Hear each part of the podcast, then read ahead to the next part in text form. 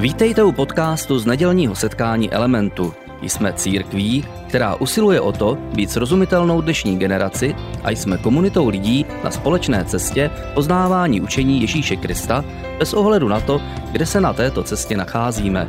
Doufáme, že dnešní přednáška bude pro vás užitečná.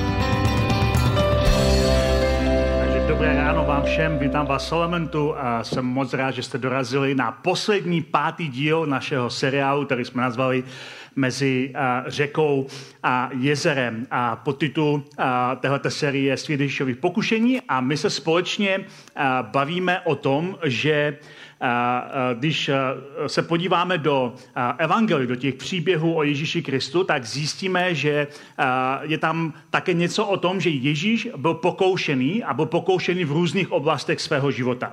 A my jako křesťané, pokud, pokud čteme ty evangelia, tak tam vidíme takový konkrétní moment, konkrétní chvíli, kdy Ježíš je pokoušený a křesťané o tom rádi vykládají. Je to ten moment, kdy za Ježíšem na poušť přichází ďábel a pokouší zkouší ho nějakými konkrétními pokušeními a máme pocit, když čteme ten příběh o těch pokušeních, že pro Ježíše to bylo jednorázová událost. Zakusil nějaké pokušení a pak už nikdy v životě nebyl dále znovu pokoušený. A každý z nás v různých oblastech svého života zažívá také pokušení. Ty pokušení můžou mít různé formy, můžou být pozitivní, můžou být negativní, ale zakoušíme pokušení v různých oblastech našeho života a někdy, když je zakusíme, tak máme problém nebo říkáme si, že je s náma něco špatně a že jsme nad tím pokušením třeba vyhráli nebo s ním třeba zápasili a prohráli, ale to pokušení přijde znovu. A my si říkáme, to je zvláštní, protože když čteme ten příběh o Ježíši, jemu se ty pokušení nikdy nevrátily a nám se vracejí znovu.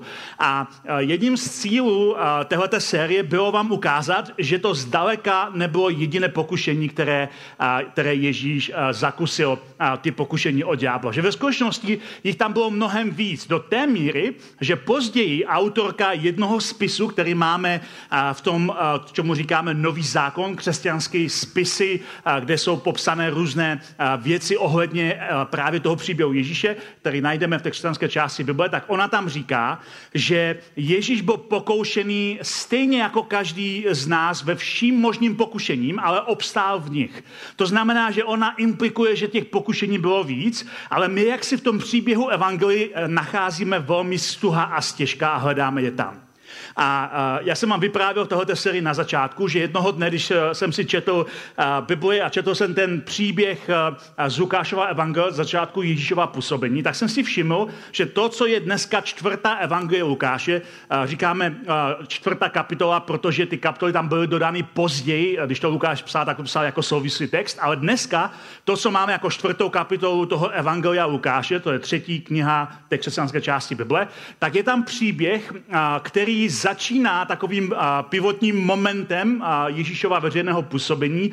A to je moment, kdy je pokřtěný v řece Jordánem, v řece Jordán svým bratrancem Janem Křtitelem. A celý ten příběh pak pokračuje a vyvrcholení takové druhé, druhý milník toho je, když se dostává k jezeru, které se jmenuje Genezarecké jezero. A u toho jezera si vybírá svůj tým, a spolupracovníků, kterým říkáme apoštolové, kteří s ním a později a, změní celý svět. A mezi a, tím, tou řekou a tím jezerem a, je popsaná určitá cesta, kterou Ježíš začíná od té řeky k tomu jezeru.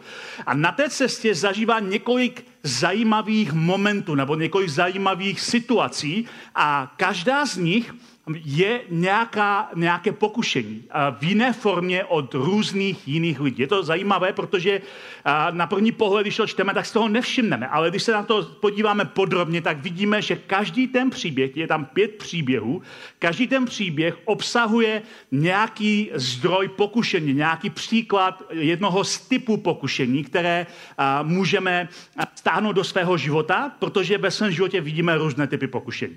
A my jsme si říkali, že tím prvním pokušením pokušením bylo nehostinné prostředí, Ježíš se ocitl na poušti, kde vyhladověl. To samo o sobě je, je něco, co zažívá mnoho z nás. Ve svém životě se můžeme dostat na poušť, kde jsme sami, kde se ztrácíme, kde nemáme nič, co bychom mohli, co by, čím bychom mohli se nakrmit.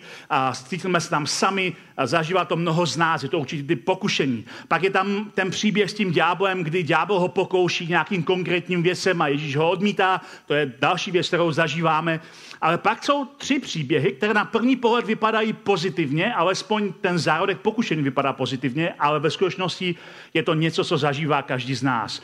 A tím třetím pokušením bylo pokušení popularity, kdy Ježíš se mohl rozhodnout na křižovatce popularity, jestli začne budovat svůj kult, anebo bude mluvit pravdu jestli začne budovat svůj kult, který je postavený na vylepšení jeho vlastního obrazu, na lži, anebo jestli bude mluvit pravdu. On se rozhodne mluvit pravdu a výsledkem je, že lidé, kteří ho jenom před chvíličkou velebili, ho chtějí najednou zabít.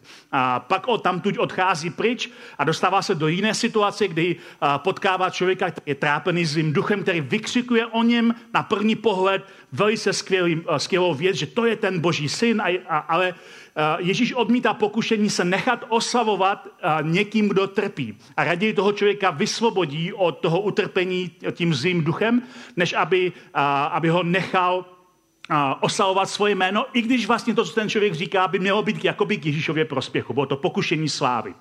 A dneska se dostáváme tomu vyvrcholení na konec té čtvrté kapitoly Lukášova evangelia a podíváme se na pokušení, kterým to vyvrcholí. A je to pokušení, které zažívá každý z nás v různých okamžicích našeho života.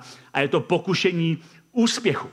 Je to pokušení úspěchu. A možná si řekneš, počkej, jako pokušení úspěchu, dobře chápeme tu popularitu a slávu, že tam je nějaké pokušení, lidé někdy jsou ochotní za slávu, za popularitu zaplatit nějaký kompromis, mlčet těm, kteří jsou utlačováni, udělat něco zlého, vylepšit svůj obraz, ale úspěch není přece negativní věc. Úspěch není něco negativního. Všichni chceme být úspěšní. Já myslím, že nikdo z nás tady není takový, že by řekl, uh, já si zoufale přeji, je to můj životní cíl být neúspěšný člověk. Jestli tady takový někdo je, kdo má životní cíl být neúspěšným člověkem, prosím, až skončím dneska, tak mě naštivte a promluvte si se mnou a, a já doufám, že, uh, že třeba nějaká modlitba to spraví nebo něco jiného. Ale většina z nás chce dosáhnout nějakého úspěchu, chce zažít něco pozitivního. A takže spousta si řekne, počkej, uh, jestliže úspěch je pozitivní, proč by to mělo být pokušení? A je to proto, že uh, pokušení se netýká jenom negativních věcí. Na první pohled ty první případy uh, byly hodně negativní. Poušť nám připadá negativní. Uh, ďábel nám připadá negativní. Sláva, uh, popularita, tak nějak průměr může být pozitivně negativní. Ale úspěch nám nepřipadá jako negativní věc, ale my nejsme pokoušení pouze negativními věcmi. Každý z nás může být pokoušený věcmi, které jsou v jádru uh, pozitivní. Asi možná uh, největší pokušení, které zažívá moderní člověk v dnešní době, jsou pokušení, které se týkají sexu a jídla. A obě dvě věci jsou uh, v jádru pozitivní. A že jo, sex je pozitivní věc. Doufám, že tady nikdo není, kdo si myslí, že sex je něco nečistého. Jídlo je pozitivní věc. Eh, doufám, že nikdo z vás eh, si nemyslí, že jídlo je něco negativního. To jsou pozitivní věci. Ale přesto v nich můžeme být pokoušení, protože existují způsoby sexuálního chování nebo sexuální hodnot, které nám ubližují, nebo které ubližují lidem okolo nás, nebo které ničí naši budoucnost. A jídlo je pozitivní věc, ale existují typy jídla, existují konkrétní uh, obsahy typy jídla, které můžou nás nakonec dovést do situace, kdy litujeme, že jsme to snědli. Myslím, že každý z nás to někdy zažil, že něco vypadalo lákavě a my jsme si řekli, to bude pochoutka a pak jsme to snědli a pak jsme litovali, že jsme to snědli. Je někdo takový tady? Asi myslím, že každý z nás. Takže jídlo je pozitivní věc, sex je pozitivní věc, ale jsme v nich pokoušeni někdy k velmi negativním situacím. A proto úspěch sám o sobě je sice pozitivní věc, ale otázka je, jestli v úspěchu vnímáme úspěch jako něco, co je především o nás, jestli je to o číslech, anebo jestli úspěch je něco, co zahrnuje lidi okolo nás, jestli je to něco, co přesahuje náš úzký rámec toho, kde se pohybujeme a kde jsme. Pojďme si přečíst na začátek celou tu pasáž, ten poslední příběh z té čtvrté kapitoly a potom si ho, si ho probereme trošku dopodrobna. Takže já budu číst, vy to tady uvidíte za mnou na plátně. Potom vstal a odešel ze synagogy do Šimonova domu. V té synagoze se stál ten minulý příběh, tam jsme vyprávěli minulý týden, kdy osvobodil toho muže, který byl spoutaný zlým duchem, který ho oslavoval, ale přitom sám se trápil. Odešel ze synagog do Šimonova domu. Tady se na chvíličku toho zastavím. Ježíš ještě nemá celou skupinu těch uh, svých spolupracovníků, které nazýváme apoštoly. Ale pár následovníků, kteří se do té skupiny dostali, už má. Jedním z nich je uh, Šimon, který později přejmenuje na Petr, a Šimon eh, je nejstarší z té skupiny těch apoštolů a vidíme v Evangelii, že je taková vůči osobnost. Že často to bylo zvykem v té době, že rabín, když si pořídil nějaké učedníky, tak měl jednoho toho učedníka staršího než všechny ostatní. Většina těch apoštolů, kteří s Ježíšem byli v tom, tom nejbližším kruhu, byli mladí eh, kluci, kterým bylo něco kolem 17 až 20 let.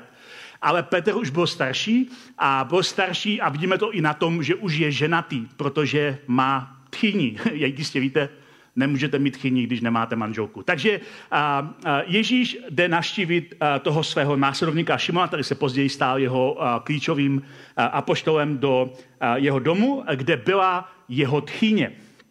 Šimonova tchyně byla sužována vysokou horečkou a tak ho za ní poprosili.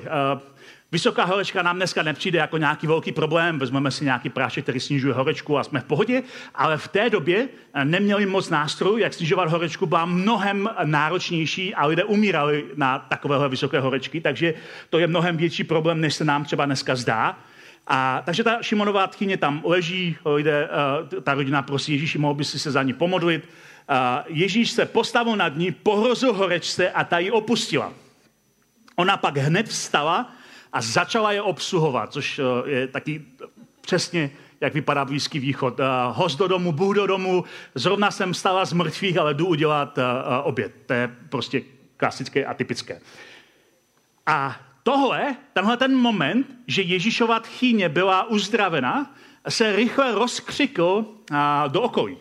Eh, že, že Šimonova tchyně byla uzdravená Ježíšem, se rychle rozkřikl do okolí. A lidé říkají, hele, eh, je tam Ježíš a Šimonova tchyně byla uzdravená, možná, možná ten můj zdravotní problém, který mám, Ježíš taky mohl uzdravit. A takže eh, to nevelké město, Kafarnaum, se, se rychle rozkřiklo a lidé začali přinášet nemocné lidi k tomu domu té Šimonové tchyně.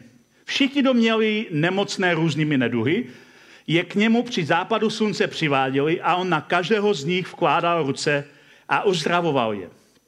Z mnohých vycházeli démoni s kříkem, ty jsi boží syn. On je ale okřikoval a nenechal je mluvit. Věděl totiž, věděli totiž, že je mesiáš. Takže tady v tomhle příběhu Ježíš je uzdravuje celý večer, pak už je moc pozdě večer, takže všichni jdou domů a počítají s tím, že co Ježíš začal ten večer, dodělá příští den ráno. A těch nemocných je celá řada. Zdravotnictví v té době bylo opravdu zlé, takže skutečně každý dom měl nějaký neduch, běžel za Ježíšem a pak už je večer, všichni jdou spát. Když se rozednilo, pokračuje Lukáš, Ježíš odtud odešel na opuštěné místo. Ježíš rád odcházel ráno na opuštěné místo, kde se modlil. A to byl jeho zvyk, dělá to takhle celé dlouhé roky. Zástupy ho hledali a když přišli k němu, chtěli ho zadržet, aby od nich neodcházel. On jim však řekl, musím ohlašovat Boží království také jiným městům, to je mé poslání.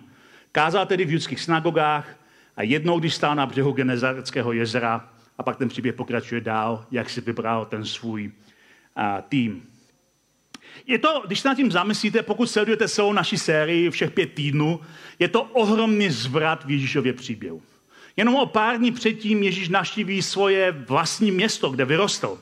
Nenarodil se tam, ale vyrostl tam. A to město bylo plné lidí, kteří ho důvěrně znali. Byli to jeho sousedé, byli to lidé, se, který, se kterými spolupracoval, pro které třeba vyráběl nábytek. Bylo to prostě město, kde ho všichni znali a měl možnost tam začít budovat kult své popularity, jak jsme si řekli před dvěmi týdny, odmítl to a oni se ho rozhodli okamžitě zabít. Takže ten začátek Ježíšovy veřejné služby, veřejného působení vypadá velice tristně, vypadá jako, jako náraz do zdi. Odtamtud Ježíš odchází z toho, z toho města, odchází dolů k jezeru do města Kafarnaum, kde naštíví znovu synagogu o týden později. A tentokrát je tam ten, ten člověk, který je trápený svým duchem a Ježíš ho vysvobodí. A je to prostě, ten člověk ho chce oslavit, on ho vysvobodí od toho trápení toho svého ducha a z té synagogy jde domů ke svému kamarádovi Šimonovi, kde uzdraví tchýní a najednou má ohromný úspěch. Týden předtím ho chtějí zabít, o týden později má ohromný úspěch. Má úspěch, že tam mohou zůstat, mohou tam postavit nějakou církev, na synagogu, kostel, mohou tam se stát populárním řečníkem, mohou přivádět spoustu lidí, mohou se modlit za lidi, mohou uzdravovat, mohou dělat cokoliv. Byl ohromně populární. Ale uh, Ježíš se rozhodne zanechat tenhle ten úspěch za sebou a odejít pryč a nevracet se zpátky do toho města, protože měl před sebou něco jiného. Tady v této Lukášové verzi, kterou jsme četli, je napsáno, že ho zástupy ráno hledali. A až ho našli, tak ho chtěli zadržet. A jiný evangelista Marek, který, který byl součástí té Ježíšové skupiny později, tak ten příběh podává trochu jinak a říká v tom příběhu, že to byl hlavně Petr a jeho přátelé, kteří Ježíše hledali a kteří ho nemohli najít. A on tam říká v tom, tom, té své verzi, že když Ježíše našli, tak se optali, kde jsi, všichni tě hledají. Jo, takže ty verze se zhodují. Všichni hledají Ježíše, ale nemohou ho najít. A Petr říká, kde si všichni tě hledají? Pojď se vrátit zpátky. Je tam ještě práce, je tam spousta nemocných. Máme z toho tolik, co můžeme dosáhnout, tolik, co můžeme udělat, tolik, co je před námi. A Ježíš podle té Markové verze jim říká uh, něco podobného, co píše Lukáš, ale trošku jinými slovy. Říká, pojďme dál do okolních městeček, abych kázal i tam. Vždyť proto jsem přišel. Lukáš říká, tohle je moje poslání. Marek říká, proto jsem přišel. Tahle ta věta, proto jsem přišel, je extrémně důležitá v tom našem příběhu. Je to totiž věta vize. Ježíš si uvědomuje, proč vlastně přišel. Skoro to vypadá v tom příběhu, jako by, eh, když se modlí večer v tom kafarnáu za ty lidi a oni jsou uzdravení a vysvobození a je to jako ohromný úspěch, tak ráno Ježíš odchází se modlit a skoro to vypadá, jako by mu při té modlitbě jeho otec připomněl, Ježíši, nezapomeň, proč jsi vlastně tam. Tvým úkolem není zůstat v Kafarnaum a vybudovat tam církev. Tvým úkolem není zůstat v Kafarnaum a oslovit tam všechny obyvatele. Tvým úkolem není uzdravit každého nemocného v městě Kafarnaum. Ty máš jiný úkol. Tvůj úkol nakonec je obětovat svůj život na kříži. To je tvůj hlavní úkol, proč jsi přišel. Nezapomeň na to. A než se tam dostaneš, tak máš šířit tu dobrou zprávu. A máš uzdravovat a vysvobozovat, což je součástí té dobré zprávy, v jiných městech a v jiných vesnicích, po celé Galilei, po celém Judsku, v Samaří, dokonce i mimo to. Nezapomeň, proč jsi vlastně přišel. Takže když pak přicházejí uh, Petr s těma svými přáteli a říkají, Ježíši, kde jsi? Všichni tě hledají. My potřebujeme, aby se zvrátil, potřebujeme, aby si nám ještě pomohl. Tak on říká, jdeme jinam, protože proto jsem přišel.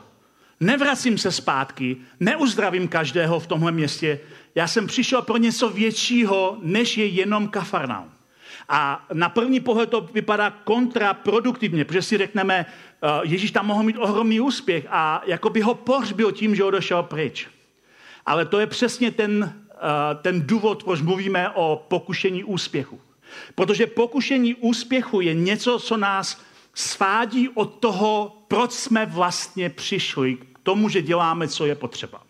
A ne, aby, to, aby se mi nechápali špatně. V životě děláme spoustu věcí, které jsou potřeba. V práci se nás často lidé neptají, co, co chceme nebo nechceme, dostáváme úkol, který musíme udělat, protože je potřeba. A v rodině, v manželství, když vychováváte děti, děláte věci, které jsou potřeba a nikdo se vás neptá na váš názor. Prostě děláte věci, které jsou potřeba. Ale někdy v životě my víme, proč jsme přišli. Že jsme tady z nějakého záměru, že je nějaký cíl, že je nějaké poslání, že je nějaká vize pro náš život. A někdy dělání jenom toho, co je potřeba, nás svádí od toho, abychom nedělali to, proč jsme vlastně přišli. A problém s úspěchem, který, který zažíváme, je ten, že úspěch často, úspěch často nemá úplně jasnou definici. Pro mnoho lidí Mnozí lidé si říkají, až budu úspěšný, poznám, že jsem úspěšný, ale takhle to úplně nefunguje. My úplně nemáme dopředu jasnou definici, jak vypadá úspěch. Co to přesně úspěch je? Před mnoha lety jeden, jeden teolog, který se jmenoval James Cars, napsal knihu o konečných a nekonečných hrách. Později to znovu spopularizoval Simon Sinek, ta knižka vyšla teď nedávno v češtině, tak jsme nekonečné hry. A je to koncept, kdy on říká, máte dva, dvě, dva druhy her, které můžete hrát. Jeden typ her je to, čemu se říká konečná hra, a druhý typ her je to, čemu se říká nekonečná hra. Konečná hra je taková hra, která má jasný cíl, jasnou časovou, eh, eh, časový rámec, eh, má jasná pravidla a jasné hráče. Třeba hokej. Já rád chodím na hokej, jsem hokejový fanoušek. Hokej je konečná hra. Ten zápas trvá 60 minut čistého času. Cílem je nastřílet víc branek, než dal soupeř je tam jasné, že je tam přesný specifický počet hráčů, kteří hrajou. Je přesný specifický počet hráčů, kteří můžou být v jednom okamžiku na ledě. Když je tam navíc nějaký hráč, tak je to, je to trest. Je to jasně daná hra s jasně danými pravidly, s jasně danými hráči. Já nemůžu jako, jako fanoušek, který, eh, který eh, se kouká na to z tribuny říct, hele, jim se dneska nedáří, jdu jim pomoct. A skočit na hřiště, sebrat někomu hokejku a začít tam, jako, eh, začít tam hrát. To, kdybych udělal, tak by mě pravděpodobně odvezli spoutaného někam do celý. To prostě není možný. Jo, ta hra má jasně na pravidla, kdo může hrát a co je cílem. Ale pak jsou nekonečné hry. A v nekonečných hrách cílem není nasílat víc gólů, v nekonečných hrách je cílem hrát co nejdíl. Nekonečné hry jsou hry, které, eh, kde se pravidla mění za pochodu. Neustále se mění. A vy musíte pořád sledovat, která pravidla jsou právě teď aktuální. Navíc přibývají hráči, ubývají hráči. Není úplně jasné, kde je cílová hranice. A my, když uh, žijeme uh, náš normální život, tak si říkáme, já chci být úspěšný a většina našich definic úspěchu je ve formě konečných her. Chtěl by být úspěšný, že bych chtěl dosáhnout vzdělání. Jo, tak mám nějaký časový limit, dokdy to musím stihnout, uh, jinak budu věčný student. A musím, musím stihnout uh, nějaké zkoušky, odevzdat nějakou práci. Je tam nějaký ten moment, kdy se proto uh, rozhodujeme. Ale u nekonečných her tam není jasné. Eh, kdy ten cíl dosáhneme. Takže eh, když my žijeme životem, chceme mít konečné hry jako definici úspěchu. Ale většina našeho života je spíše ve formě nekonečné hry. Většina věcí, většina situací, ve kterých se, ve kterých se ocitneme, nemá jasný rámec jako konečná hra. Příkladem může být manželství, například. manželství neexistuje žádný konečný cíl. Co je konečný cíl manželství? Někdo řekne, no, my se bereme a máme společný cíl, chceme obět uh, zemi. Dobře, tak se objeli zemi a co pak? Nebo někdo řekne, náš cíl je mít děti. Dobře, máte děti, pak děti vyrostou a, a zamávají vám a nesmějí s váma nic společného, jak se to často děje, a co pak? Toho není konečný cíl. Manželství je typickým příkladem nekonečné hry, kdy úspěch je, když ho budete tuhle tu hru hrát hodně dlouho. Čím déle vydržíte v manželství, tím budete úspěšnější. A vemte si, že manželství je krásný příklad nekonečné hry. Neustále se mění pravidla. Každý, kdo v manželství moc dobře ví, že co platilo včera, neplatí zítra. Že to, co, na čem jste se dohodli s manželkou před pěti lety, dneska neplatí. Mění se neustále situace, které jste nepředpokládali. Může to být nemoc, může to být nějaká jiná výzva, finanční výzva. A přicházejí noví hráči. Přijdou třeba děti do manželství, které úplně změní a, rozložení sil, kdo s kým proti komu. A, je to prostě příklad nekonečné hry, kde vítězství není dosáhnout o gól víc, ale vydržet hrát. Tohle je příklad nekonečné hry. A většina situací v našem, v našem životě je právě přesně tenhle ten příklad nekonečné hry, protože zahrnuje další lidi a situace, které nemáme pod svojí kontrolou, kde nemůžeme určit přesné hranice výhry a prohry. John Maxwell, jeden eh, z autorů, který eh, se zabývá eh, tématem úspěchu, tak, tak říká, že pro něho po, po mnoha letech, kdy se o to zajímá, úspěch je znát smysl svého života, růst ke svému potenciálu a zasévat požehnání pro druhé. To je pro něho definice úspěchu. On říká, když si dáte menší definici, úspěch dosáhnout nějakého cíle, tak často, když dosáhnete toho cíle, tak máte pocit, že nemáte proč žít. Je tam takový jakoby psychologický propad, kdy najednou říkáte si, tak jsem toho dosáhl a co teď? Dosáhl jsem vysněné pozice, nějaké vysněné věci a co teď? Co dál? Jak dál budu žít? A on říká, protože ta, ta definice je postavená právě jako na, na bázi té konečné hry, ale v našem životě úspěch je mnohem víc, když víme, proč tu jsme. To je první věc té jeho definice. Když známe uh, známe smysl svého života, když víme, proč vůbec tady jsme, proč jsme na téhle planetě, proč jsme stvoření, uh, uh, kdo je kolem nás a tak dále. Uh, druhá věc, on říká, je to růst ke svému potenciálu. Úspěch je, když se podíváme na svůj život a vidíme, že jsme na tom lépe, nenutně materiálně lépe, ale lépe vnitřně, než jsme byli před deseti lety. Že jsme zralejší, že jsme lepší, že jsme v něčem se zlepšili. Zlepšili jsme se v nějaký, nějakých schopnostech, zlepšili jsme se ve svém charakteru, zlepšili jsme se ve svém myšlení, expandoval náš, naše zkušenosti, zlepšili jsme se v chování s lidma, že jsme zkrátka na tom líp. Když někoho potkám po letech a vidím, že je jiný, než byl před lety, tak vím, že to je vlastně úspěch. Ten člověk neusnul a neustrnul na jednom místě, ale neustále se něco v jeho životě zlepšilo. A třetí, ta část definice je zasevat požehnání pro druhé. A to je hrozně moc důležitá věc. Člověk nikdy se nebude cítit opravdu úspěšný, pokud to bude všechno jenom o něm. Nebo o jeho úplně nejbližší rodině. Člověk je úspěšný tehdy, když má přesah do něčeho většího. Když žije život lásky, který přesahuje jeho vlastní uh, omezení, jeho vlastního života. A to je ohromná věc. A jednou, jednou jsem četl příběh jednoho legendárního doktora teologa, Albert Schweitzer. A on, on tenkrát e, se rozhodl, že zanechá teologii a půjde do Afriky, kde bude lékařem. A, vybudoval celou medicínskou praxi v Africe a ohromným způsobem ovlivnil celý svět v myšlení, jak má žít pro někoho jiného. A on říká, smyslem lidského života je sloužit a projevit soucit a vůli k pomoci druhým. A to je přesně to, co Ježíš žil. Ježíš nedělá pouze svůj plán bez ohledu na to, co potřeboval někdo ostatní. Ježíš se zajímal o jiné lidi, ale zároveň se nenechával spoutat každou potřebu okolo sebe. Ale naplňoval ten plán, pomáhal lidem celkově. A, a proto opravdový úspěch existuje v rámci komunity, v rámci nějakého společenství. Proto proto Ježíšová největší hodnota, kterou eh, má ve svém, eh, ve svém životě, kterou učí svoje následovníky neustále, je láska. A láska se nedá žít, když jsi sám. Ty nemůžeš milovat nikoho v izolaci.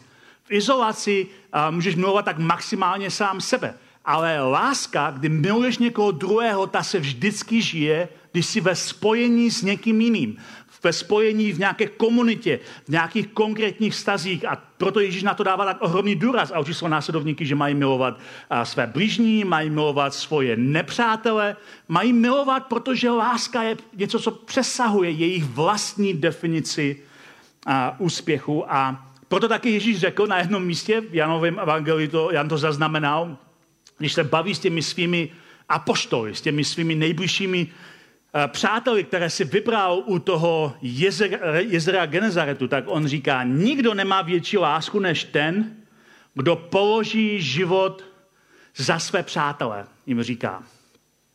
A náš příběh Ježíšových pokušení příznačně končí tím, že si Ježíš vybírá svoje přátele, že hledá lidi, kteří se k němu přidají, že zve do té komunity. A končí u toho jezera, kdy jde k různým rybářům, kteří tam rybaří a říká, pojď a následuj mě. A pak po cestě potkává další lidi, celníky a lidi, kteří byli odvrženi. Zéloty, to byly taková ozbrojená, eh, skoro napůl teroristická organizace. A všechny ty lidi zve a říká, pojďte za mnou, pojďte za mnou.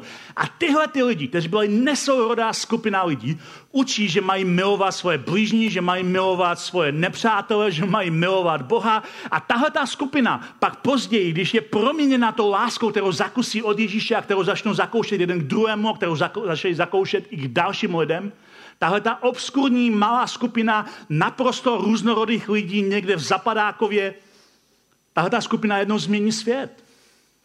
A my jsme nedávno mluvili, my jsme nedávno tady měli sérii, kterou jsme nazvali Tichá revoluce. A v té sérii jsem vyprávěl příběh té první církve. Kdy ta první církev, a, a, to byla skupina lidí, kteří neměli žádnou moc, neměli žádné peníze, neměli žádnou armádu, neměli nic za sebou. Byli z hlediska toho, jak se díváme na historii, bezvýznamnou skupinou. A přesto tahle skupina proměnila římskou říši a proměnila celý svět.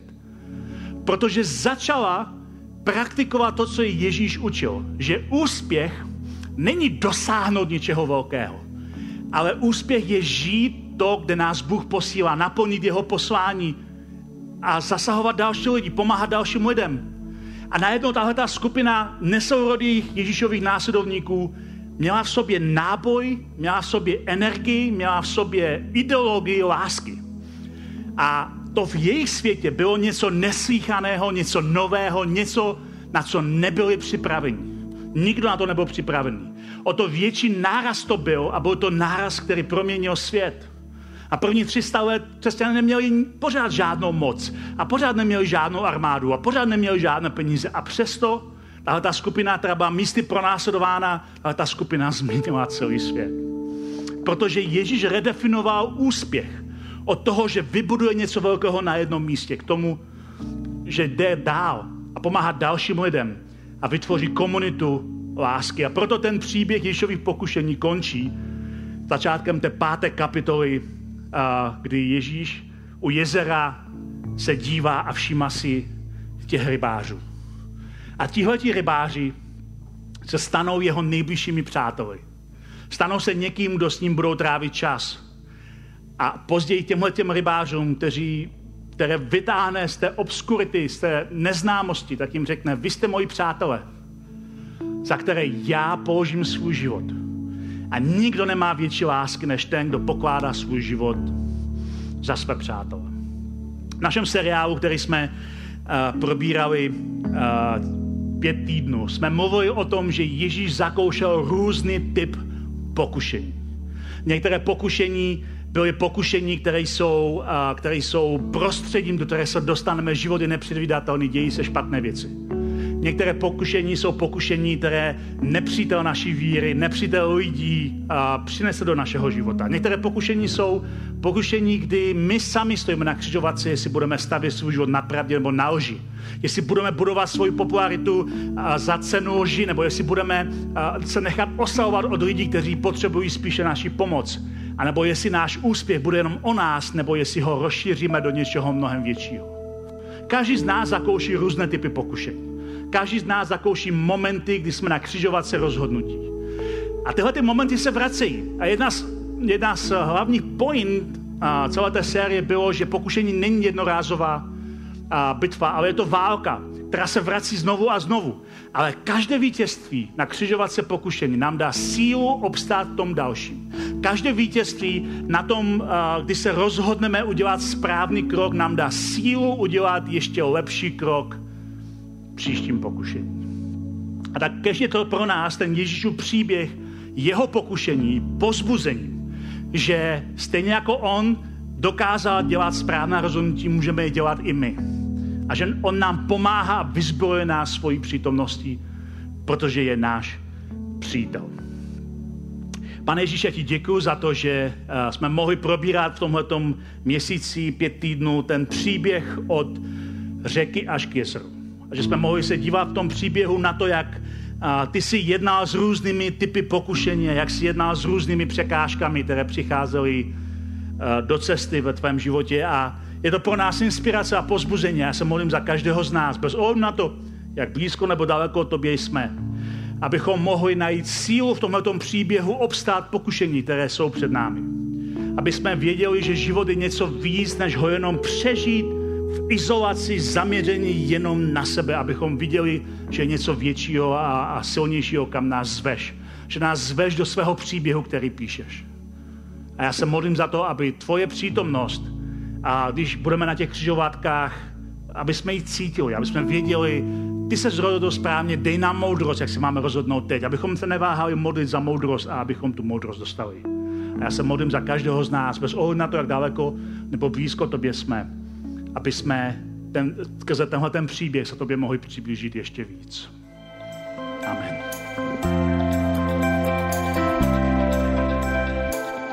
Děkujeme za poslech přednášky z nedělního setkání Elementu.